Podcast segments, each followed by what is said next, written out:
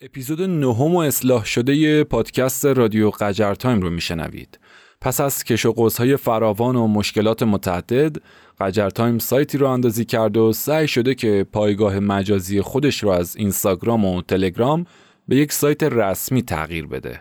امیدوارم دوری و عدم فعالیت ثابت و بدون نظم ما رو بخشیده باشید و بدونید که فقط و فقط دو عامل جلوگیر ما بودن و هستن. اول بودجه دوم امکانات. اما با حمایت و همراهی شما رفقا هر طور که شده سعی می‌کنیم خودمون رو اصلاح کنیم و ارتقا بدیم.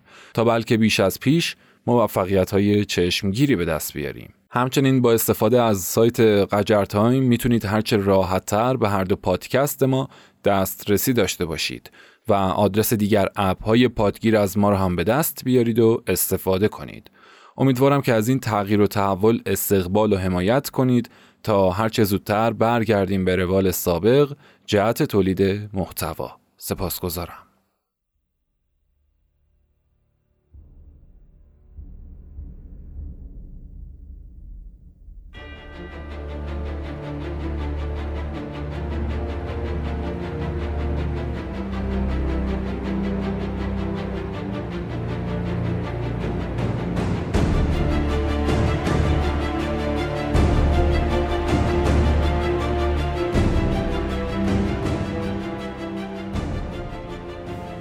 سلام فرهاد مهرآبادی هستم راوی پادکست رادیو قجر تایم. ما در این پادکست با استناد به منابع مکتوب و موثق از تاریخ میگیم.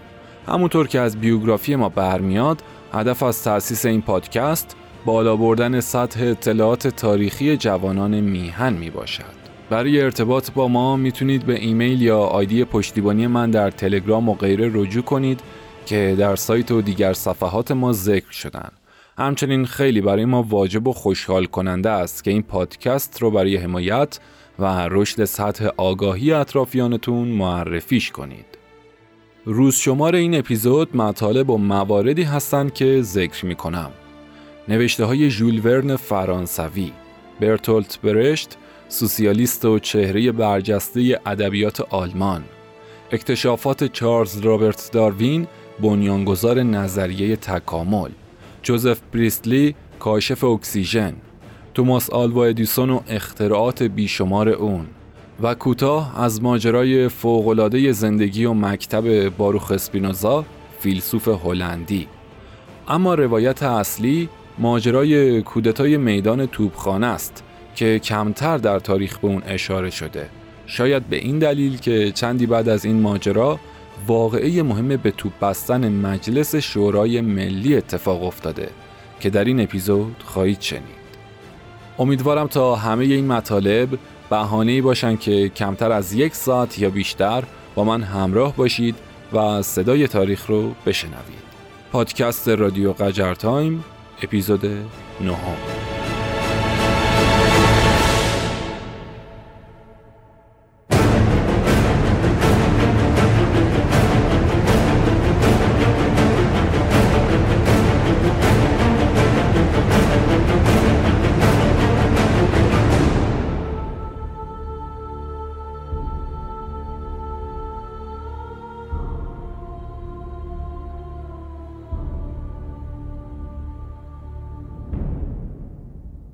اگر استبداد تحت عواملی چون عادت، زور یا فریب و تبلیغ در جامعه تثبیت شد چگونه می‌توان آن را ریشهکن کرد؟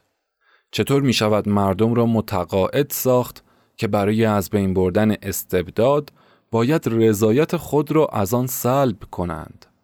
اتین دولابوتی به درستی بیان می دارد که اولا همه مردم تحت تأثیر عادت قرار نمی گیرند و به آسانی فریب نمی خورند. دوما همواره ای از نخبگان تیزهوش وجود دارند که واقعیت امور را به خوبی درک می کنند. همیشه کسانی هستند که بیش از دیگران می‌فهمند و سنگینی یوغ را بر گردن خود حس می کنند و به آسانی تسلیم آن نمی شوند. و پیوسته در صدد گسستن زنجیرهایند. اینان کسانی هستند که برخلاف توده های عقب افتاده حتی اگر آزادی به کلی از همه دنیا محو شود این گونه افراد باز آن را خلق و ابداع می کنند. متنی تعمل برانگیز از کتاب سیاست اطاعت رساله درباره بردگی اختیاری از اتین دولابوتی یا بوئسی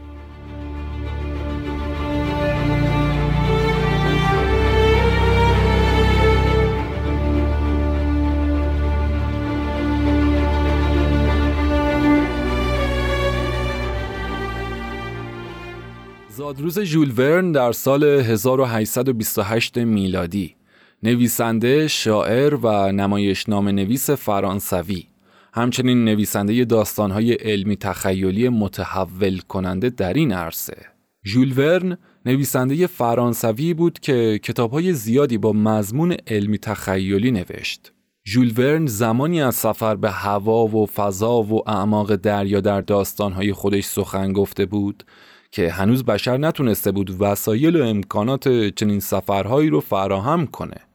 این نویسنده مطرح جهانی در 8 فوریه 1828 میلادی در یک خانواده مرفه در شهر نانت فرانسه به دنیا اومد. ژول ورن در سال 1844 میلادی در دبیرستان نانت نامنویسی کرد و به آموختن سخنوری و فلسفه پرداخت. اون پس از گرفتن گواهینامه به پیشنهاد پدرش به کارهای حقوقی راه پیدا کرد. همزمان به نوشتن نمایشنامه و تراژدی پرداخت اما با مخالفت خانوادش برای نوشتن داستانهای غمانگیز روبرو شد و کم و بیش از اون دست کشید. ژول ورن در سال 1848 میلادی با گرفتن اجازه از پدرش برای ادامه تحصیل در رشته حقوق رفت به پاریس و تلاش کرد تا نمایش نامه های خودش رو ببره روی صحنه. بعد از تحمل سختی های زیاد با الکساندر دوما آشنا شد. دوما این نویسنده جوون رو تحت حمایت خودش گرفت. ژول ورن در سال 1849 میلادی با الهام از دوما سه نمایشنامه نوشت که یکیش رو دومای پدر پسندید و در سال 1850 میلادی اون رو با نام پوشالهای برباد رفته به روی صحنه برد. البته ژول ورن به تحصیل در رشته حقوق هم ادامه داد اما سرانجام عشق به نویسندگی اون رو روانه پاریس کرد. در آغاز آثار ژول ورن فقط در بین کودکان طرفدار و علاقه مندانی داشت تا اینکه منتقد و نویسنده‌ای به نام مارسل مورت چندین کتاب و رساله درباره ژول نوشت و اون رو چنان که بود به دنیا معرفی کرد. مارسل مورت در دو کتاب ژول ورن بسیار شگفتانگیز در سال 1960 میلادی و اکتشافات ژول ورن در سال 1963 میلادی این نویسنده آثار علمی تخیلی رو به دنیا معرفی کرد. در سال 1852 میلادی اون مارتین پاوز رو که یک داستان تاریخی درباره جنگ باشه رو چاپ کرد. در سال 1853 میلادی نمایشنامه دیگر ژول ورن در تئاتر لیریک با کامیابی زیادی روبرو شد. در سال 1866 میلادی هم که دیگه ژول ورن به اوج نامآوری و کامیابی خودش رسیده بود برای خودش یک کشتی گردشی خرید و اون رو به نام پسرش سن میشل نامگذاری کرد در سال 1867 میلادی به همراه برادرش پولورن با کشتی مجهزی رهسپار آمریکا شد و در راه برگشت شاهکار ارزنده خودش رو به نام 20 هزار فرسنگ زیر دریا را نوشت. ژول ورن در 24 مارس 1905 میلادی در پی بیماری دیابت در سن 77 سالگی درگذشت. این نویسنده نزدیک به 80 داستان بلند و کوتاه و رساله و مقاله پژوهشی نوشت که از جمله اونها میشه به 20 هزار فرسنگ زیر دریا، دور دنیا در 80 روز، جزیره اسرارآمیز، مایکل استروگوف، ناخدای 15 ساله، ماتیاس ساندروف، دو سال تعطیلات، پنج هفته در بالون، سفر به مرکز زمین، از زمین تا ماه، صاحب جهان، جنگل های تاریک آمازون، انسان های میمون نما، پایان دنیا، اجده دریایی، جزیره در آتش، جزیره یخبندان، کشتی شکستگان، اشعه سبز و پاریس در قرن بیستم اشاره کرد.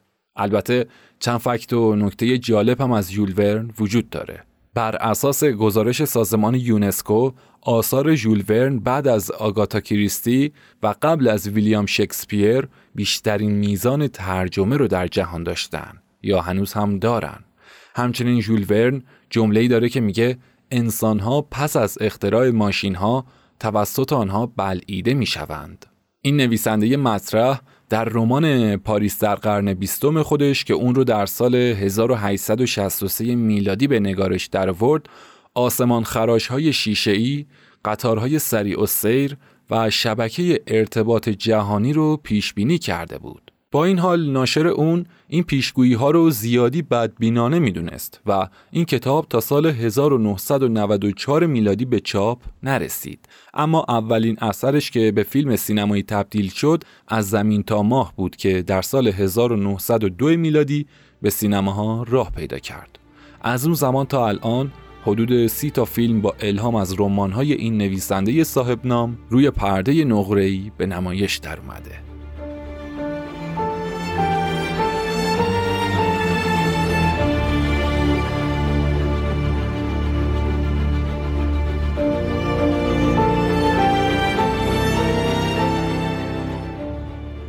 اما زادروز برتولت برشت یا برکت به زبان آلمانی در سال 1898 میلادی نمایش نام نویس، کارگردان تئاتر، شاعر سوسیالیست آلمانی و البته چهره برجسته ادبیات آلمان. آوازه برشت به عنوان یکی از بزرگترین اندیشه پردازان ادبی و نمایش نام نویسان و شاعران آلمانی صده بیستم تثبیت شده. برشت که نام کاملش یوژن برتولت فریدریش برشت هست در تاریخ ده فوریه 1898 میلادی در شهر آکسبورگ آلمان زاده شد. اولین تلاش های ادبیش به صورت شعر و نمایشنامه برمیگرده به سالهای تحصیلش در دبیرستان. برشت در سال 1917 میلادی به تحصیل فلسفه در دانشگاه مونیخ پرداخت. اما یک ترم بعد رشته تحصیلی خودش رو به پزشکی تغییر داد. مدت کوتاهی پس از اون در جریان ناآرامی های انقلاب 1918 میلادی آلمان از تحصیل دست کشید و به عنوان بهیار به خدمت سربازی رفت. برشت در این ایام طرفدار جناح چپ یعنی طرفدار سوسیال دموکراسی آلمان و در شهر آکسبورگ عضو شورای کارگران و سربازان بود. اون که هرگز تحصیلات دانشگاهی رو جدی نگرفته بود در سال 1921 میلادی از دانشگاه اخراج شد. در سالهای 1922 تا 23 میلادی اجرای دو نمایشنامه به نامهای بال و آوای تبلها در شب از اون در لایپزیش و مونیخ با اقبال و ستایش منتقدان روبرو و باعث شهرتش به عنوان درام نویس شد. این موفقیت برای برشت قراردادهای همکاری با تئاتر مونیخ رو به همراه داشت و باعث شد که اون بتونه خودش رو یک سره وقف فعالیت‌های ادبی و نمایشنامه نویسی کنه.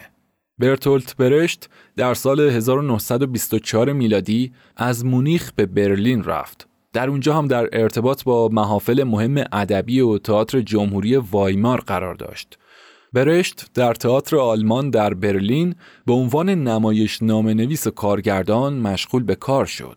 اون در این ایام برای دستیابی به سبک خاص خودش به تجربه ها و آزمایش های گوناگونی در زمینه تئاتر روی آورد. در سال 1928 میلادی قطعه دفری پنی اپرا یا اپرای سپولی رو با موسیقی کورت وایل به روی صحنه برد. این قطعه موفق ترین نمایشنامه تا پایان عمر جمهوری وایمار در سال 1933 میلادی در آلمان بود و بیش از 250 بار به روی صحنه رفت. با برومدن ناسیونال سوسیالیسم در آلمان دوره آوارگی برشت هم آغاز شد. یک شب بعد از آتش سوزی در پارلمان آلمان یعنی رایشستاگ به همراه خانوادش از برلین گریخت و به دانمارک رفت. سالهای اقامت در دانمارک برای برشت از منظر خلاقیت ادبی ایام پرباری بود. بین سالهای 1934 تا 39 میلادی در مهاجرت اشعار و قطعات و تنزهای زیادی برای رادیوی آلمانی زبان فرستنده آزادی نوشت و همزمان جزو گردانندگان مجله مهاجرت چپ بود که در مسکو منتشر می‌شد. با شروع جنگ جهانی دوم برتولت برشت محل اقامت خودش رو به نزدیکی استوکهولم منتقل کرد و در سال 1940 میلادی از بیم پیگرد ناچاران رفت به کالیفرنیا در آمریکا. در کالیفرنیا عمدتا روی قطعات بزرگی کار می‌کرد که برخشون مانند زندگی گالیله بعدها با همکاری یک هنرمند انگلیسی به نام چارلز لوتن به روی صحنه برده شد. کمیته فعالیت های ضد آمریکایی در اکتبر 1947 میلادی برتولت برشت رو به دلیل فعالیت های کمونیستی برای بازجویی دعوت کرد. برشت یک روز پس از اون خاک آمریکا رو ترک کرد و رفت به زوریخ. اول از دولت اتریش درخواست تابعیت کرد و از اونجایی که ورود به منطقه اشغالی غرب آلمان برای اون ممنوع شده بود در پاییز 1949 میلادی دعوت اتحادیه فرهنگی شرق آلمان رو پذیرفت و در برلین شرقی ساکن شد. اون در اونجا هم تا پایان عمرش در سال 1956 میلادی به کار تئاتر پرداخت. برشت در این حال همواره موضع مستقل و انتقادی خودش رو نسبت به رهبران کمونیست در آلمان شرقی حفظ کرد. آوازه جهانی برشت به عنوان نظریه پرداز تئاتر و شاعر و نویسنده همچنان پایداره. حتی منتقدان و مخالفانی که جهان نگری اون رو لعن و نفرین می‌کردن جایگاه ادبی اون رو به عنوان یکی از تأثیرگذارترین نام نویسان آلمانی در صده بیستم به رسمیت شناختن. برتولت برشت معتقد بود که تئاتر میبایست از تماشاگر توهم زدایی کنه و محرکی باشه برای آگاهی رویکردهای دراماتیک در قطعات برشت با هدف ایجاد بصیرت در تماشاگر و ترغیب اون برای ایجاد دگرگونی صورت می گرفت. نمایشنامه های برشت امروزه هم جزو محبوب ترین هاست و در آلمان به کرات روی صحنه دیده میشه. برشت در 14 اوگست 1956 میلادی بر اثر سکته قلبی درگذشت. جملات موندگار جالبی هم از برشت به جا مونده که چند تا کوتاهش رو می‌خونم. جایی که بیعدالتی جایگزین قانون شود مبارزه به وظیفه مبرم تبدیل می گردد. هر کس حقیقت را نمی‌داند جاهل است و کسی که می‌داند و به زبان نمی آورد جنایتکار است.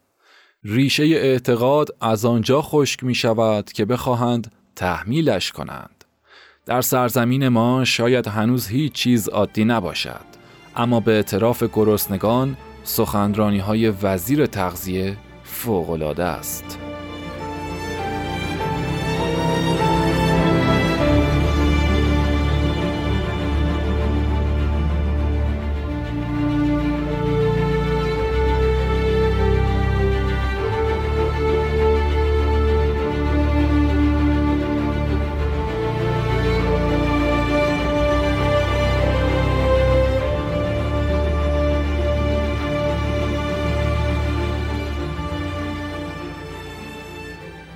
زادروز چارلز رابرت داروین در سال 1809 میلادی دانشمند، زیست شناس انگلیسی، بنیانگذار نظریه تکامل و همچنین نویسنده کتاب منشأ انواع داروین در 12 فوریه 1809 میلادی در روستای شروسبوری در استان شوپشایر انگلستان متولد شد.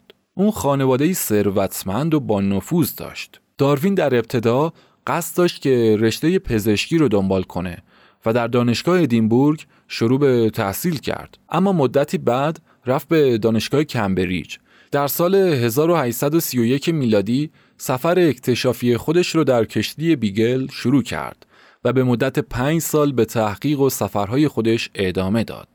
در اون زمان بیشتر اروپاییان فکر می‌کردن همونطور که در انجیل اومده جهان در چند روز توسط خدا خلق شده.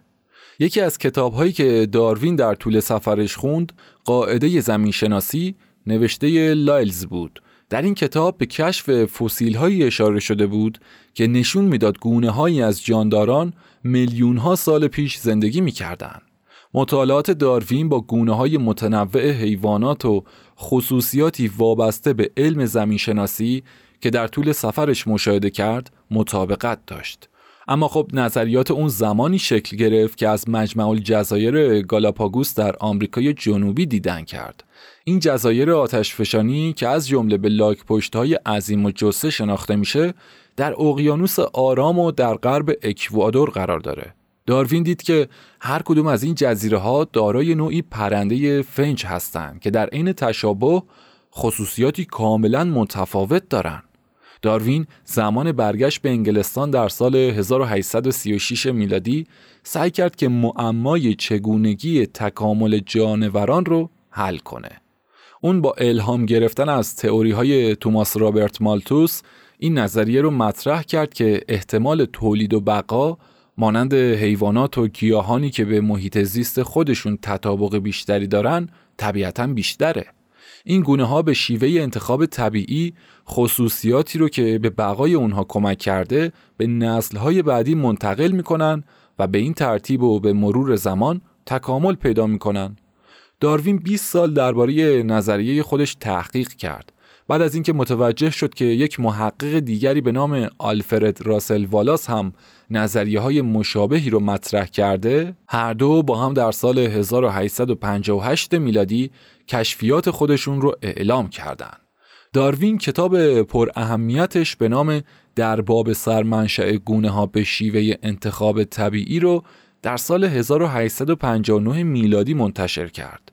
کتاب اون خیلی جنجال برانگیز بود چون نتیجه منطقی تئوری داروین اینه که انسانها گونه از حیوانات و احتمالا از دسته میمون ها هستند که به مرور زمان تکامل پیدا کردند. خب این نظریه با چیزی که از پیدایش خلقت در انجیل اومده کاملا در تضاد هست و همین باعث شد تا کلیسا با شدت به داروین حمله کنه.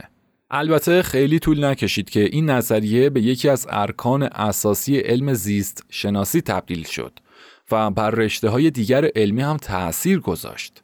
داروین روز 19 آوریل 1882 میلادی درگذشت و در کلیسای وستمینستر ابی در لندن دفن شد. شاید بهتر بود در مورد داروین بیشتر از این توضیح می‌دادیم و روایت می‌کردیم. اما چون زمان بخش روز شماره ما محدوده به اختصار فقط خواستیم که یادی از این مرد کرده باشیم. یادش گرامی.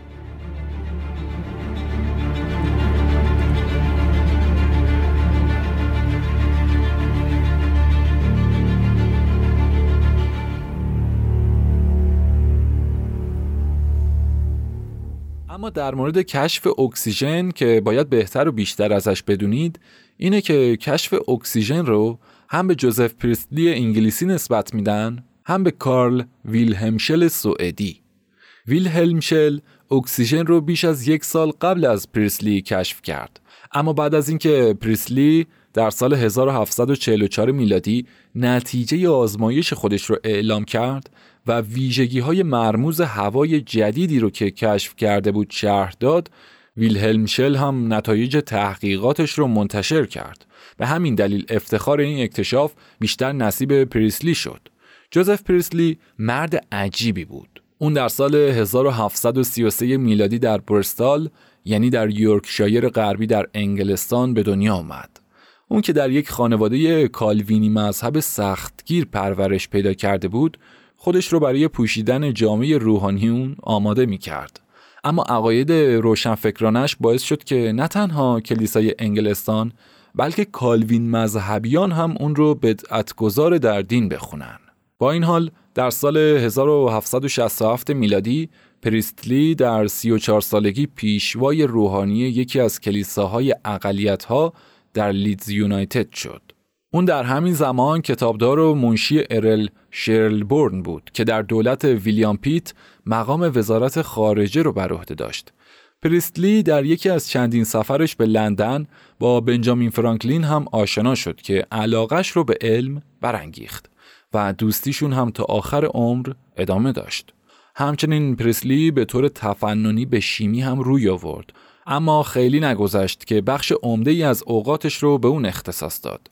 اون تجربه گری بود که در مشاهده توانایی زیادی داشت اما پایه علمیش سست بود و به همین دلیل نتایجی که از آزمایش های خودش می گرفت گاهی نادرست و اغلب بی ربط بودن.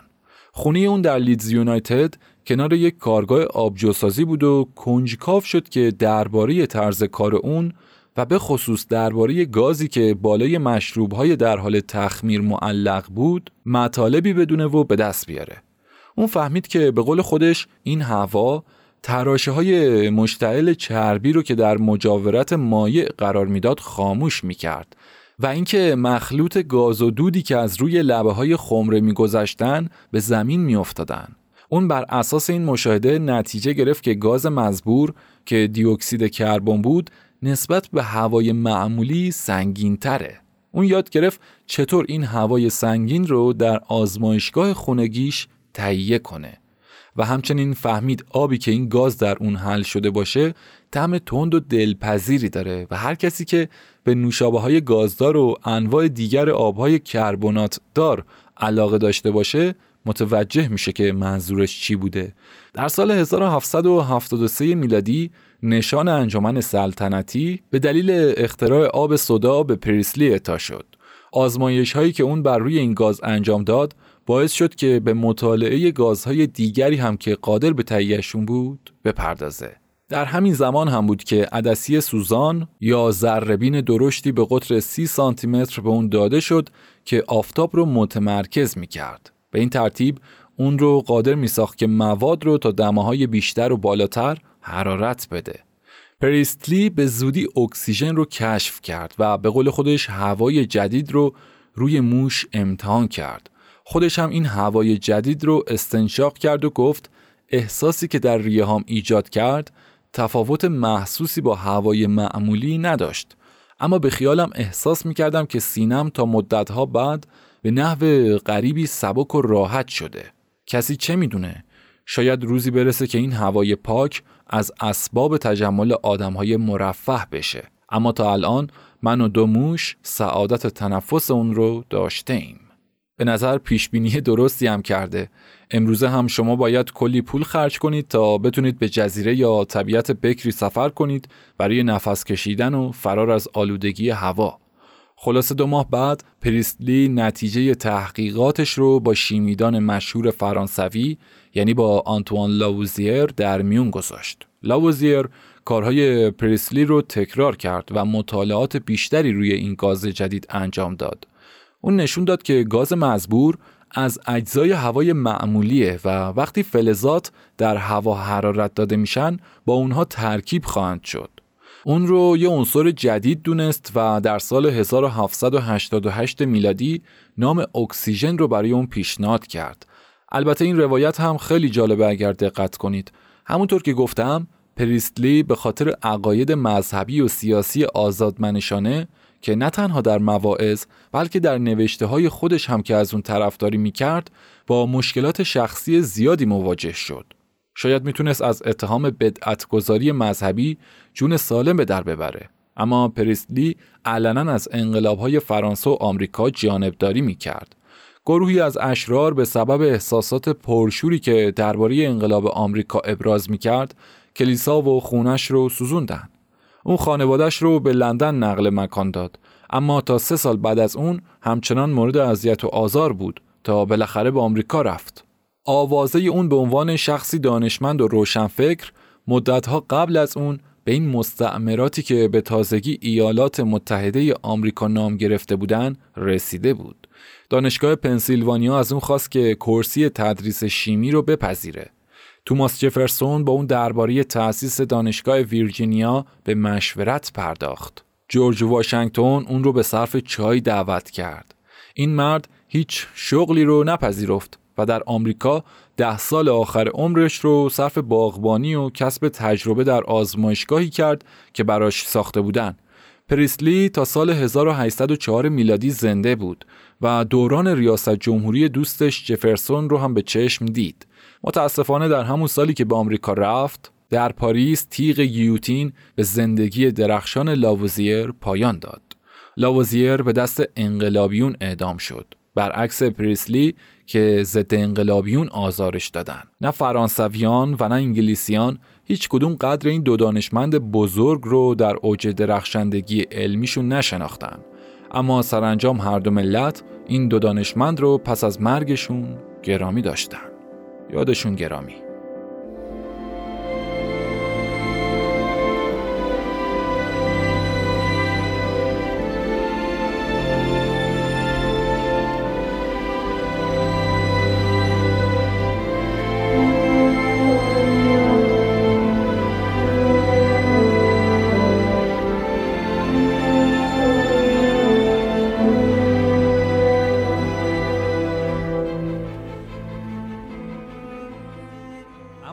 زادروز توماس آلوا ادیسون در سال 1847 میلادی مخترع آمریکایی توماس ادیسون مخترع معروف آمریکایی در 11 فوریه 1847 میلادی در ایالت اوهایو در آمریکا به دنیا اومد. اون فقط سه ماه برای تحصیل به مدرسه رفت و از اون به بعد تحت تربیت مادرش قرار گرفت. ادیسون از کودکی به آزمایش و تحقیق علاقه زیادی داشت. به طوری که در جوونیش در یک واگن کوچک آزمایشگاه خودش رو دایر کرد و در اونجا دست به انتشار روزنامه زد. اون در 17 سالگی تلگراف دو سره رو اختراع کرد که با این وسیله می‌شد روی یک سیم از دو طرف مخابره کرد. از اون به بعد همه وقت خودش رو صرف آزمایش کرد و از سال 1886 میلادی کارخونه و آزمایشگاهی در منزل خودش برپا کرد که 45 سال باقی عمرش رو در اونجا به کار و تفکر و اختراع پرداخت. ادیسون مردی پرکار و کمخواب بود و چون از کار روزانه فارغ می‌شد مطالعات علمی خودش رو درباره برق دنبال می کرد. اون اختراعات زیادی به ثبت رسوند اما مهمترین اختراع ادیسون چراغ برق بود. اون در این راه هرگز ناامید نشد و سرانجام به نتیجه مطلوبی هم رسید. از اختراعات دیگرش هم میکروفون، ضبط صوت، گرامافون، لامپ الکتریکی با نور سفید، دینام برقی، لوکوموتیو برقی، دستگاه انتقال برق، فیلم و دوربین فیلمبرداری و دستگاه ذخیره برق قابل ذکر هستند. ادیسون علاوه بر اینها اختراعات دیگران رو مانند تلفن، ماشین تحریر، سینما و ژنراتورهای برقی رو هم تکمیل کرد. از این مخترع شهیر که در اواخر عمر از ناشنایی رنج می برد بیش از 1300 اختراع به ثبت رسیده که موارد ثبت نشده اون بیشتره. اون سرانجام در 18 اکتبر 1931 میلادی در 84 سالگی درگذشت. یادش گرامی.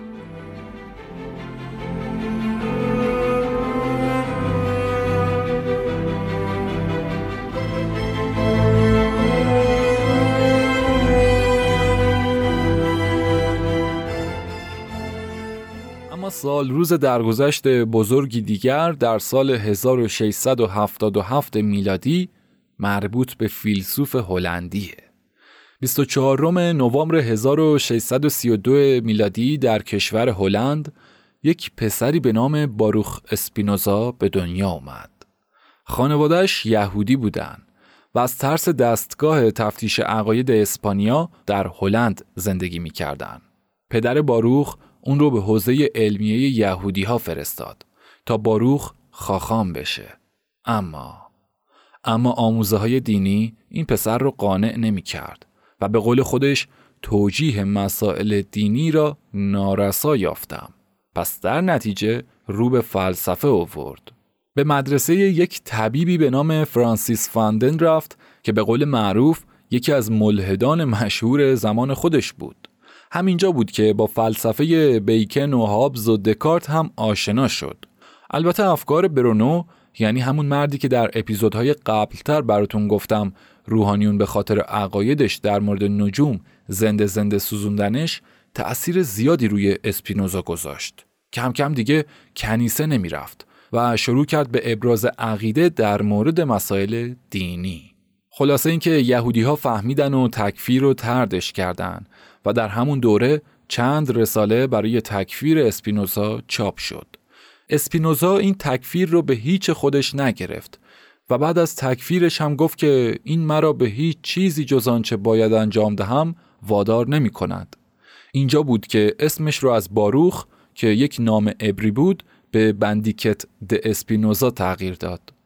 چند سال پیش دکتر ایرانی به طور اختصار از اسپینوزا یک مطلبی نوشته بود که همین رو براتون می‌خونم. همونطور که گفتم اسپینوزا با نظریه ها و کشف های علمی قرن 17 میلادی آشنایی کاملی داشت و با نیوتون هم دوران بود. این متفکر منطقگرا با روش علمی به بررسی و پژوهش در نوشته های کتاب مقدس یهودیان یعنی تورات و کتاب آسمانی مسیحیان یعنی انجیل پرداخت و در پایان به این نتیجه رسید که این کتاب ها که به آفریننده جهان هستی نسبت داده میشن سرشار از اشتباه، تناقضگویی، داستانهای باور نکردنی، رویدادهای غیر عقلی و البته که خلاف منطق هستند. اسپینوزا از زنده در آتش سوختن برونو دو بار محاکمه خفتبار گالیله میزان قدرت و شدت خشم روحانیون یهودی و مسیحی کاملا آگاهی داشت. به همین دلیل اندیشه های خودش رو با نام ساختگی انتشار می‌داد و اونها رو برای بیخبر موندن توده های مردم به زبان لاتین نوشت. این فیلسوف معنای سنتی مذهبی خدا رو گذاشت کنار و تمامیت طبیعت یا کل جهان هستی رو خدا نامید. در اون چه این اندیشمند خدا مینامید نام یا نشونی از صفات و توانایی های خدای یهودیت و مسیحیت دیده نمیشه. اسپینوزا به بقای روح یا جاودانگی اون در معنایی که مذهبیان اعتقاد داشتن بیعقیده بود بلکه به نوعی جاودانگی انسانی از نظر صعود انسان به بلندی های علم و اندیشه و تکامل نوع انسان باور داشت. در فلسفه اسپینوزا در کل جهان هستی هدف یا نقشه یا مقصودی وجود نداره. اراده خداوندی و قصد و هدف آفریننده بزرگ از آفرینش جهان هستی و نوع انسان در فلسفه اون جایی ندارن. در عالم وجود باید به رابطه علتها و معلولها پی برد و برای بنیاد اون باید جهان نگری فلسفی علمی رو پدید آورد. در این فلسفه خوب و بد، خیر و شر و زیبایی و زشتی مفهوم ها و واجه های انسانی هستند اما در کل عالم هستی معنای خودشون رو از دست میدن. اگرچه اسپینوزا به نوعی وحدت وجود باور داشت اما خب نظر اون از رنگ مذهبی و ویژگی های دینی توهی بود. بعد از تکفیر در تمام عمر خودش زیر نظر بود. شاهکار فلسفی اسپینوزا در کتابی به نام اخلاق گردآوری شده بود و نویسنده مرتب از وحشت رهبران یهودی و مسیحی انتشار اون رو به عقب انداخت. ترس از مجازات شدید سبب شد که این فیلسوف هرگز و هیچ وقت انتشار کتاب خودش رو نبینه. اونم به مانند کوپرنیک فقط بعد از مرگش کتابش چاپ و منتشر شد. اسپینوزا یکی از اولین فیلسوفان نامداریه که نظریه ها و کشف های علمی رو پذیرفت و مطالب کتاب های دین یهود و مسیح رو نه آسمانی می‌دونست نه مقدس. رفقا با همه این حرفا اسپینوزا فقط پیرو اندیشه های خودش زندگی می کرد و هیچ وقت با نگاه از بالا حقیقتا پیروان ادیان رو آزار نمی‌داد. مردم رو تمسخر نمی کرد و از نظر روحی شکنجهشون نمی‌داد. اجازه بدید یک مثال بزنم تا بهتر متوجه بشید. اسپینوزا در یک خونه کوچک در یک روستا زندگی می کرد و بسیار فقیر هم بود. زن صابخونه خیلی مذهبی بود و همیشه منظم مراسم دینی رو انجام می‌داد. با اینکه اسپینوزا و تفکراتش رو هم می شناخت یک بار از اون پرسید که آیا دین من رو رستگار می‌کنه و پس از مرگ جایگاه خوبی خواهم داشت؟ اسپینوزا میگه آره چرا که نه آدمی به خوبی شما حتما که رستگار میشه و دین شما هم دین بسیار خوبیه خلاصه نه مسخره کرد نه تحقیر سرانجام اسپینوزا در 21 فوریه 1677 میلادی در 44 سالگی در لاهه چشم از جهان فرو بست. شاید قابل باور نباشه اما خب در روز خاکسپاریش پیروان ادیان از طرفدارانش بیشتر بودن. از اخلاقش بود که مردم رو وادار می‌کرد تا به اون احترام بذارن. از پیروان مکتب فلسفی اسپینوزا هم میشه از آلبرت اینشتین نام برد. یادش گرامی واقعا. اما روایت اصلی یک ماجرای جنجالی از کودتای میدان توبخانه تا مشروطه مشروعه در ادامه این اپیزود با من همراه باشید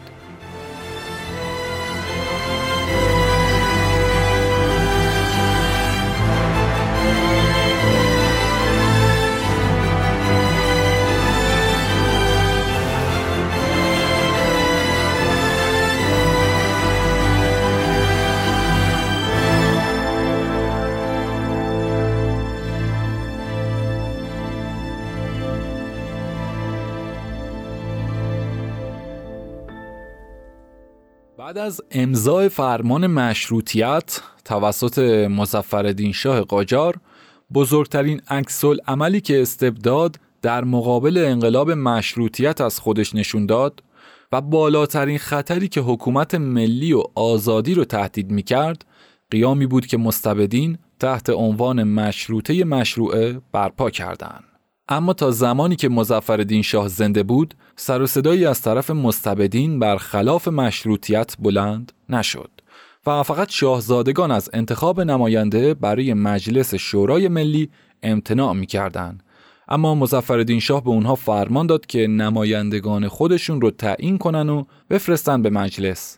اما بعد از اینکه محمد علی شاه به سلطنت رسید و به دستیاری مقامات اجنبی بنای بدخواهی و مخالفت رو با مشروط گذاشت مستبدین که در کمین نشسته و منتظر فرصتی بودن به سردستگی جمعی از روحانیون مستبد و اعیان و شاهزادگان با محمد علی شاه همدست شدند و در مخالفت با مشروطیت قیام کردند و با همون کلک پوسیده‌ای که از هزار سال پیش هر وقت مردان خیرخواه و روشنفکری پیدا می شدن و اونها رو از بین می بردن متوسل شدن و به تکفیر مشروطه و مشروط طلبان برخواستن.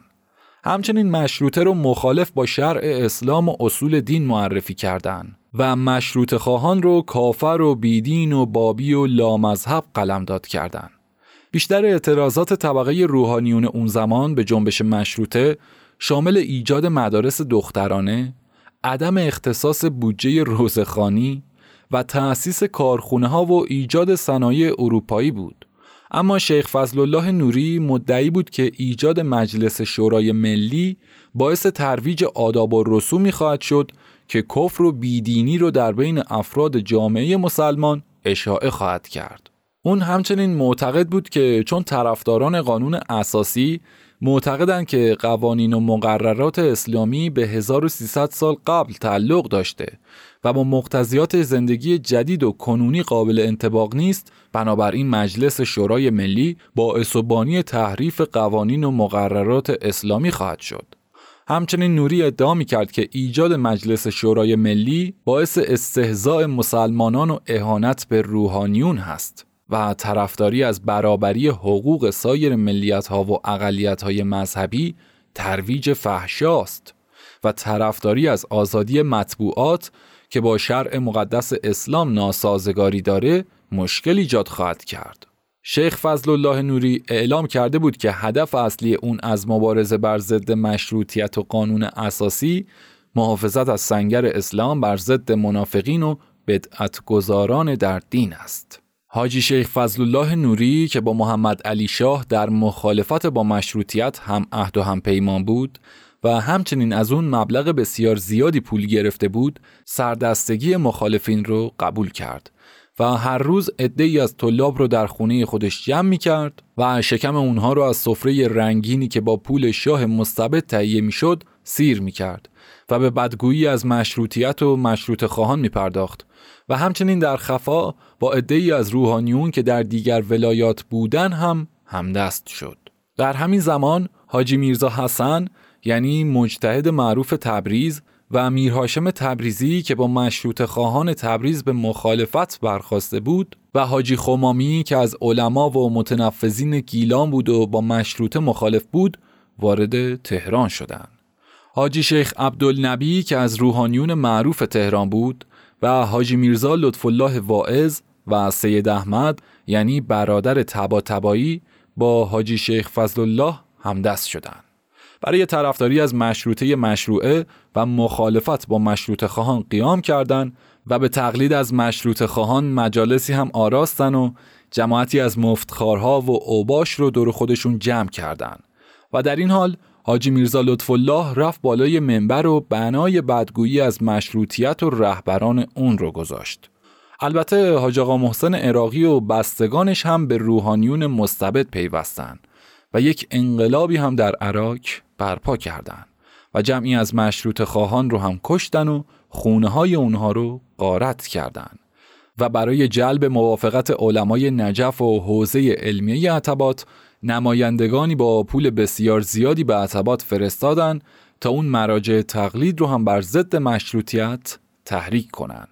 و لب به کلام این که موفق شدن طلاب نجف و کربلا رو با پول با خودشون همراه و همداستان کنن البته قبل از ادامه بد نیست یک توضیحی بدم در مورد یکی از این روحانیون نامبرده. به قول معروف مشت نمونه خروار دیگه ها؟ حاج آقا محسن سلطان آبادی عراقی فقیه و مجتهد شیعه دوران قاجار بود. عمد شهرتش این بود که از همراهان نزدیک شیخ فضل الله نوری بوده و در جنبش مشروطه با همدستی محمد علی شاه به سرکوب آزادی خواهان پرداختند. محمد علی تهرانی در کتاب تاریخ انقلاب مشروطیت ایران نوشته که اگر مملکت تغییر رژیم بدهد معلوم است که دیگر مردم تحت حکومت صاحبان املاک نخواهند بود و زنجیر بردگی را از گردن خود بر می دارند. از همین رو حاج آقا محسن که تا کنون بر آنان فرمان روایی داشت نتوانست بر خود هموار نماید و به مشروطیت و آزادی به نظر بغز نگریست. حالا چرا مورخ میگه فرمان روایی داشت؟ مهدی قلی خان هدایت علت رو به ما گفته. مخبر و سلطنه در کتاب خاطرات و خطرات خودش نوشته که به ابراهیم آباد که رسیدیم ابراهیم آباد منظور منطقه قبل از رسیدن به عراق در جاده تهران همه صحبت از به زور بردن ملک و ناحق گفتن و مال یتیم خوردن جناب مستطاب حجت الاسلام حاجی آقا محسن سلامت الله تعالی مجتهد عراقی بود. پرسیدم این ارباب های خدانشناسی که نان رعیت را در این سال قحطی از خودشان مزایقه می کنند کدامند؟ گفتند در این منطقه اربابی بزرگتر از حاجی آقا محسن نیست که صد پارچه ملک ششتانگ دارد. غیر از آنچه شریک است. انشاءالله خدا کمک کند امید است که تمام ملک ایران را تصاحب کند. این حجت الاسلام و المسلمین که 90 سال دارد و به قول خودش یک پایش در این دنیاست و یک پا در آن دنیا سالی بیش از دویست و پنجاه هزار خروار گندم ضبط انبار دارد.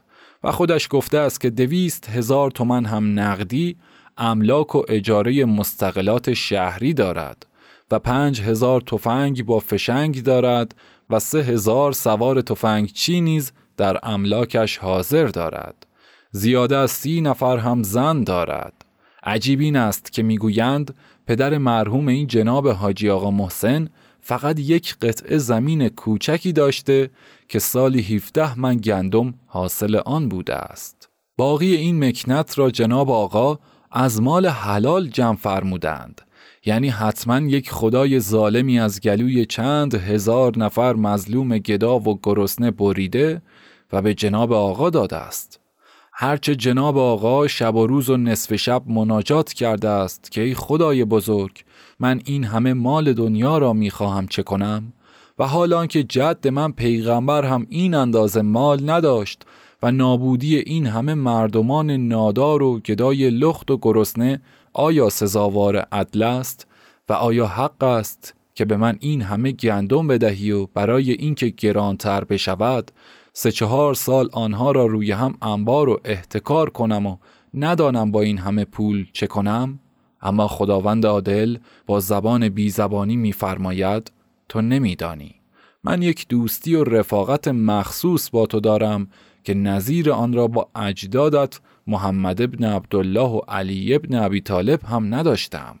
آنها را فرستادم تا با این جنگ ها و کشته شدن ها و زخم ها مردم را مسلمان کنند تا این مردم با مشقت برای تو زراعت کنند و اگر در کار کوتاه بیایند آنقدر در حبس نگاهشان داری که بمیرند.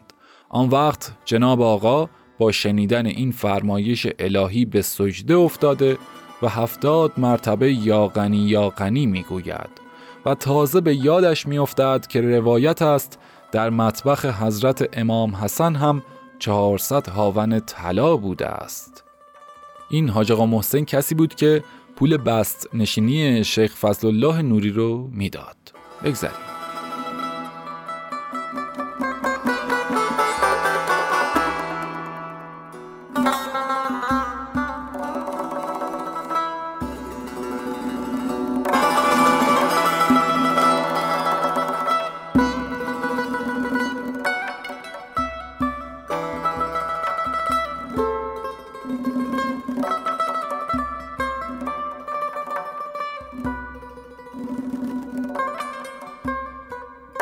یکی از پسران شیخ فضل الله که در اون زمان در نجف زندگی می کرد به نمایندگی از پدر و سایر روحانیون بنای تحریک رو گذاشت و رهبران مشروطه رو در نظر مقامات روحانی بیدین و مخالف شریعت قلمداد کرد. از طرف دیگه ای از رجال مفتخوری که حقوق و مستمری گذافی هم از خزانه دولت می گرفتن همین که مستمری اونها از طرف مجلس قطع شده بود و همچنین متنفذینی که تویولات زیادی داشتن و از این راه استفاده بسیاری می بردن به واسطه لغو شدن تویول از طرف مجلس با شیخ فضل الله و سایر مخالفین همدست شدن و بنای مخالفت رو گذاشتن. شیخ قربان علی زنجانی که یکی از روحانیون متنفذ و سال خورده اون سامان بود و مشتهد سبزواری و جمعی دیگر از روحانیون و حکام و اعیان ولایات با شیخ فضل الله و پیروانش همصدا و همدست شدند و در نتیجه فتنه بر ضد مشروطیت برپا کردند. منظور از تویول هم اینه که در دوره ایلخانی تا قاجار یک زمین کشاورزی یا یک روستایی از طرف پادشاه به افرادی واگذار می‌شد تا با درآمد اون زندگی کنن و وظیفه و مستمری خودشون رو هم از مالیات همون وصول کنن. سید کازم یزدی هم که یکی از روحانیون مشهور نجف بود فریب نمایندگان شیخ فضل الله رو خورد و علنا بر خلاف مشروطیت قیام کرد و در نتیجه آشوب ضد انقلاب در تهران برپا شد چون طرفداران مشروطه مشروعه خودشون رو از هر طرف آماده کرده بودن روز 13 جمادی الثانی در تحت عنوان عزاداری فاطمیه چادرهایی در مسجد جامع برپا کردند و عده بسیاری از افراد مسلح و اوباش هم جمع شدند. بعد نیست بدونید که تمام اون چادرها متعلق به دولت بود و به دستور محمد علی شاه به مستبدین داده شده بود. اما خب مشروط خواهانی که قصد نخنمای اونها رو می‌دونستن سریعا چادرها رو آوردن پایین و انداختن دور. و ای از افراد مسلح رو که در خیال شرارت بودن دستگیر کردن و نشون دادن که زورآزمایی مستبدین در مقابل مشروط خواهان هیچ ارزشی نخواهد داشت و ملت با دل و جون طرفدار مشروط است. فردای اون روز انجمنهای ملی و بزرگان مشروطیت در مدرسه صدر که محل انعقاد اتحادیه طلاب بود جمع شدند و ملک المتکلمین و سید جمال الدین های آتشینی بر ضد دشمنان مشروطیت که در تحت عنوان دین می‌خوان حق آزادی و عدالت رو پایمال کنن ایراد کردند و جمعیت بسیاری به طرف خونه شیخ فضل الله که مکان و مرکز مستبدین و طرفداران مشروطه مشروعه بود رهسپار شدند و اونها رو با خاری از شهر بیرون کردند. بخشی از خلاصه نطق ملک المتکلمین رو که در مدرسه صدر ایراد کرده رو می‌خونم. بسیار زیبا و بجاست. ای مشروط خواهان و آزادی طلبان ما باید پیش از استبداد گذشته از این مشروطه مشروعه که همان مستبدین و دشمنان آزادی هستند بیم و وحشت داشته باشیم و در برانداختن آن کوشش کنیم زیرا اینها می‌خواهند استبداد را در لباس دین و شریعت دوباره زنده کنند و ظلم و ستمگری و حکومت خودمختاری را با حربه تکفیر رواج دهند و آزادی و عدالت را مخالف دین اسلام معرفی کنند و مردم عوام را تحت این عناوین ریاکارانه دور خود جمع و مشروطیت را پایمال نمایند. اینک استبداد و کهن پرستی و سالوسی و عوام فریبی در لباس مشروطه مشروعه بر ضد آزادی و عدالت که با این همه فداکاری به دست آمده است قیام نموده و کوشش می کند آنچه را که ما با حسن نیت و علاقمندی به مملکت و با ملت به دست آورده ایم به یغما ببرند و به دنیا نشان دهند که ایرانی قابل آزادی و تمدن نیست. و باید در زیر یوغ استبداد و حکومت زور آخرین رمقی که از او باقی مانده را از دست بدهد و برای همیشه توق بندگی و بردگی برگردن نهد. رفقا این ماجرایی که ملک المتکلمین بهش اشاره کرده از نامگذاری مجلس شروع شد. مشروط خواهان مجلس شورای ملی رو پسندیدن و روحانیت می‌گفت که نه باید مجلس شورای اسلامی باشه. استدلال مشروط خان این بود که اگر اسم این مجلس رو اسلامی بذاریم پس فردا به هر بهانه و برای هر برنامه و مصوبه روحانیت نمایندگان رو تکفیر می‌کنه که چرا در مجلس اسلامی چنین حرفی زده شده و چنان عملی انجام شده. خلاصه می‌گفتن که ما برای عزت و اقتدار ملی خون دادیم که حقیقتا همچین بیرا هم نمی‌گفتن. حاج سیاه محلاتی شرح واقعی بست نشینی مشروع خواهان رو جالب نوشته و بد نیست که این بخش رو هم از قلم حاج سیاه بخونم. بعضی ملاها که از جمله ایشان شیخ فضل الله بود اعتراض به نوشتن قانون اساسی می کردند و می گفتند که باید موافق شرع باشد و بعضی کم کم به زبان آوردند که وقتی قرآن است قانون اساسی غلط است. شیخ فضل الله که اجتابی می کرد و با همکاری و مواضعی که با محمد علی شاه و میرزا حسن تبریزی و سایر مستبدین داشت وسیله مخالفت می جست. با این حال از مخالفت و تحریکات دست نکشید تا اینکه این اخلال سبب اعتراض سایر روحانیون مشروط خواه و مجلسی ها شده و بهانه به دست او افتاده و با جمعی از کلاشان و مفت خوران طلبه و سید نما و روزخانها و گداهای پست و رزل از تهران مهاجرت کرده و رفته در حضرت عبدالعظیم خیمه مخالفت زده است و شروع کردند بر قدح و تعن مشروطیت و مشروط خواهان. روزنامه نوشتند و نشر کردند. هر کس به زیارت حضرت عبدالعظیم می رفت بعضی از مفت خوران گردن کلفت می گفتند مشروط کفر است و بعضی را که مشروط خواه می دانستند اذیت می کردند و کتک می زدند. از قرار معروف به قدر سی هزار تومان از محمد علی شاه گرفته و این دستگاه را دایر کرده بودند.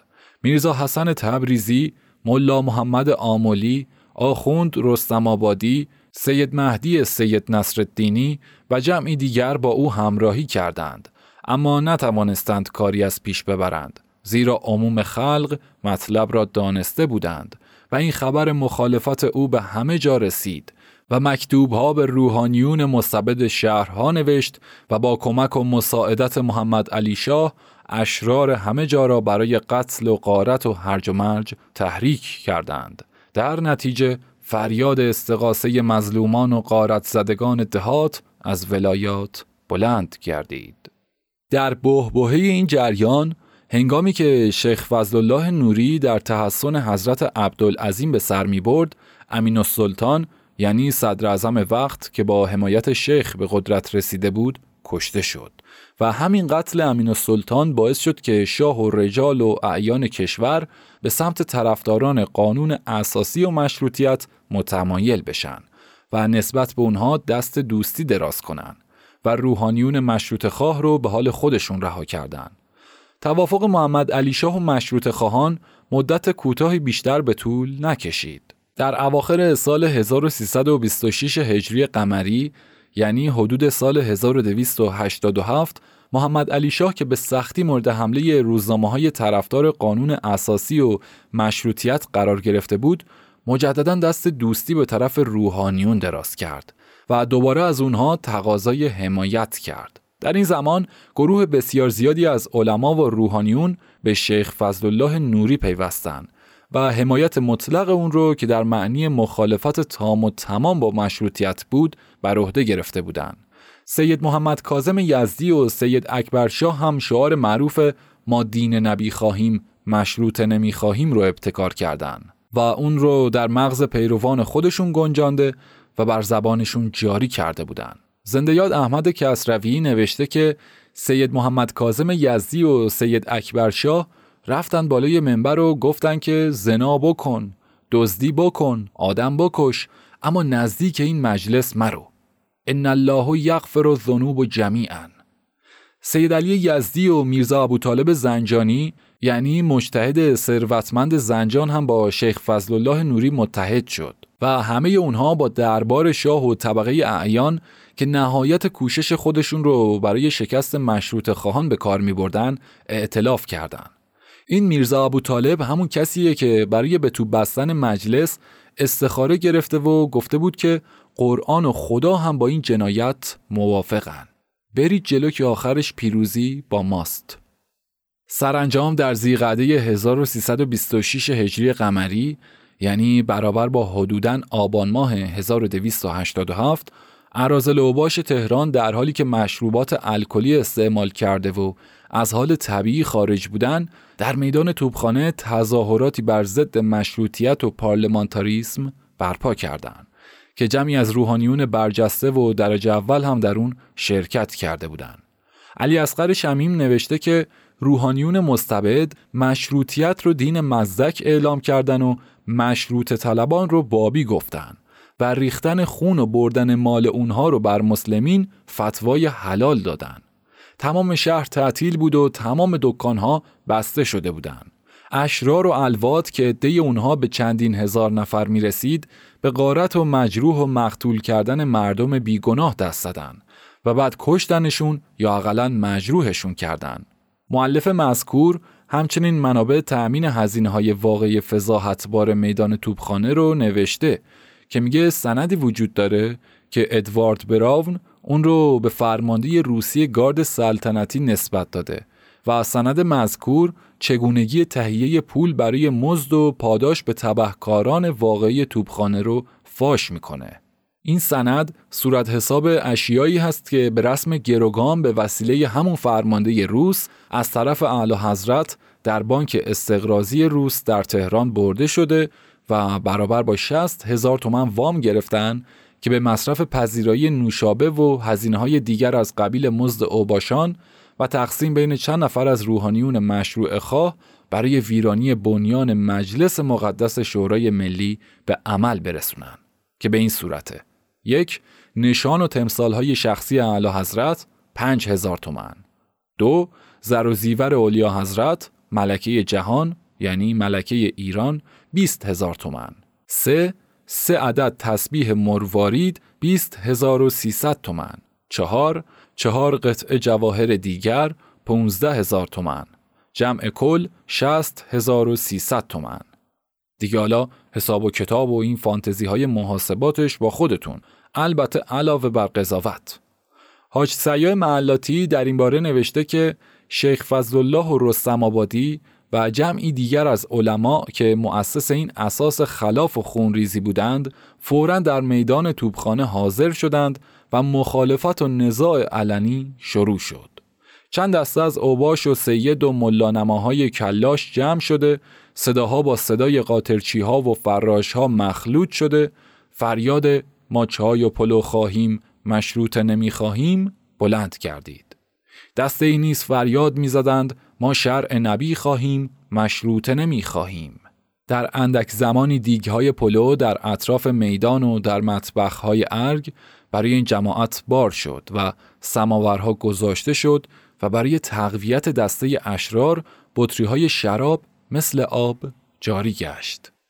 محض اینکه شورش را غلیظتر کنند در حضور همین شریعت مداران دو نفر جوان بیگناه را در حال عبور گرفته و به اسم اینکه اینها مشروط خواهند با خنجرها پاره پارهشان کرده و یکی که میرزا عنایت الله نام زنجانی و تقریبا 20 ساله بود بعد از کشتن او چشمش را درآورده و بدنش را به درخت آویختند.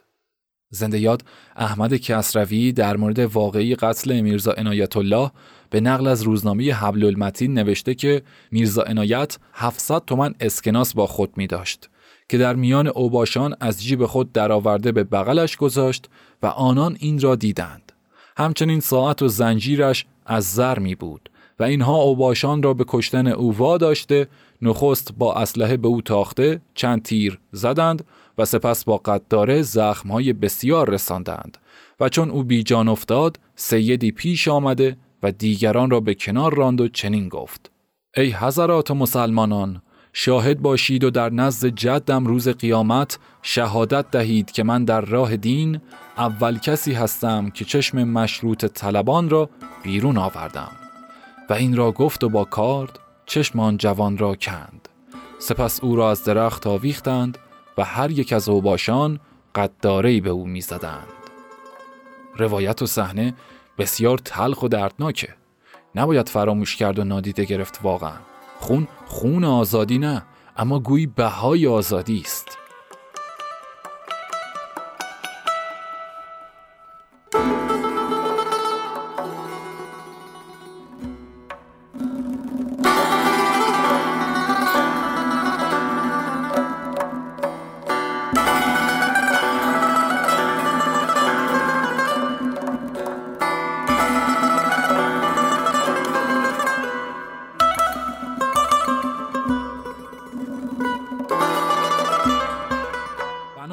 نوشته دکتر نوایی تظاهرات میدان توبخانه کودتای ناقصی بود از طرف محمد علی شاه که با شرکت شیخ فضل الله نوری و میرزا ابو طالب زنجانی و دیگر روحانیون تدارک دید و اجرا شد. در این زمان محمد علی شاه به این نتیجه رسید که یگان چاره ریشهکن کردن نهزت مشروطیت فقط اقدام به یک کودتای فوری است و تمام روحانیون مشروع خواه هم نظر اون رو در این باره تایید کردن و به اون قول حمایت دادن. هنگامی که طرح کودتای محمد علی شاه برای سرکوب کردن انقلاب مشروطیت و نقش شیخ فضل الله نوری در تحریک محمد علی شاه به کودتای مذکور و روابط اون با مزدوران خائن شاه فاش شد مجتهد مشهور یعنی آخوند ملا محمد کاظم خراسانی و همراهانش شیخ فضل الله نوری رو تکفیر و تقبیح و در ادامه رسوا و بدنامش کردند. مجلس به تو بسته شد و مشروع خواهان به مراد دل خودشون رسیدن اما این استبداد بیش از یک سال بیشتر دوام نیاورد. بعد از فتح تهران توسط دلاور مردان بختیاری و گیلانی و قوای ارمنی بد نیست از سرنوشت برخی از سران مشروع خواهی هم بدونیم. میرهاشم تبریزی بعد از پیروزی قوای مشروطه و فرار محمد علی شاه به قصد پنهان شدن با لباس مبدل به طرف لواسان ره سپار شد اما در اونجا شناسایی و دستگیر و به نظمیه تهران تحویل داده شد. پس از این بعد از محاکمه در میدان توبخانه اعدام شد. ادوارد براون نوشته که هنگام اعدام میرهاشم مبلغ هزار پوند پول نقد از جیبهای اون کشف شد که دولت اون رو ضبط کرد. البته اگر این مبلغ به تومن و ارزش اون زمانش محاسبه بشه حدود سی هزار تومن خواهد شد که داشتن سی هزار تومن پول نقد در اون زمان بسیار قابل توجهه. زندیات کسروی هم نوشته که میرهاشم صندوق اعانه ای را که در اختیارش بود مال شخصی میپنداشت و با کنسول روس محرمانه ملاقات می‌کرد و خود به تنهایی به دیدن محمد علی میرزا می‌رفت و با او گفتگو مینمود و در برابر گرفتن پول به او قول داده بود که جنبش مشروطیت را خاموش سازد. وقتی که به گفته های کسروی درباره این شخص توجه می‌کنیم داشتن مبلغ سی هزار تومن پول نقد در جیبهای اون با توجه به روایت حقیقتا خیلی هم عجیب به نظر نمیاد. اون در جریان حمله و محاصره تبریز توسط عین الدوله به همراه تفنگچی های خودش به مدت چهار ماه با قوای ستارخان جنگید و در خط مقدم جنگ بود که شکست خورد و فرار کرد. ملا قربان علی یعنی مجتهد زنجان هم دستگیر و به علت پیری موافقت شد که از زنجان تبعید بشه اما اون در راه زنجان به محل تبعید درگذشت. شیخ فضل الله نوری هم تا لحظه آخر مقاومت کرد و پیروانش خونه اون رو تبدیل به سنگر کرده و جدی و مسلحانه دفاع می‌کردن. اما خب در برابر قوای ملی شکست خوردن و دستگیر شد. اینطور که پیداست شیخ نوری در دادگاه خودش ساکت بوده و جوابی برای پرسش های قاضی دادگاه یعنی شیخ ابراهیم زنجانی نداشت. سرانجام پس از محاکمه به جرم جنایت کودتای میدان توبخانه به دار آویخته شد. و اما نکته پایانی انقلاب مشروطه یکی از پیچیده ترین و جالب ترین وقایع تاریخ ایران به شمار میره. در کشوری که اکثریت مردم بی سواد بودن و هنوز در دوران قرون وسطایی به سر می بردن و حاکمیت استبدادی در اوج اقتدار خودش بود و دو ابرقدرت جهان اون روزها یعنی روس و انگلیس برای تسلط بر اون از هیچ کوششی دریغ نمی کردن انقلابی پدید میاد که حاصل اون تصویب یکی از مترقی ترین قانون اساسی های جهان اون روزها میشه. انقلابی که نه تنها به خلع محمد علی شاه و فرار اون از کشور منجر شد بلکه پرقدرت ترین رهبر مذهبی رو هم با حمایت مردم و در ملع عام به دار می‌کشه. و در کشوری که خونبهای یک مرد ارمنی 25 تومن بود یپرم خان ارمنی رو به ریاست کل نظمیه پایتخت میرسونه. به همین علت هم هست که در آینده باید خیلی خیلی بیشتر از این به وقایع تاریخی مشروطه بپردازیم.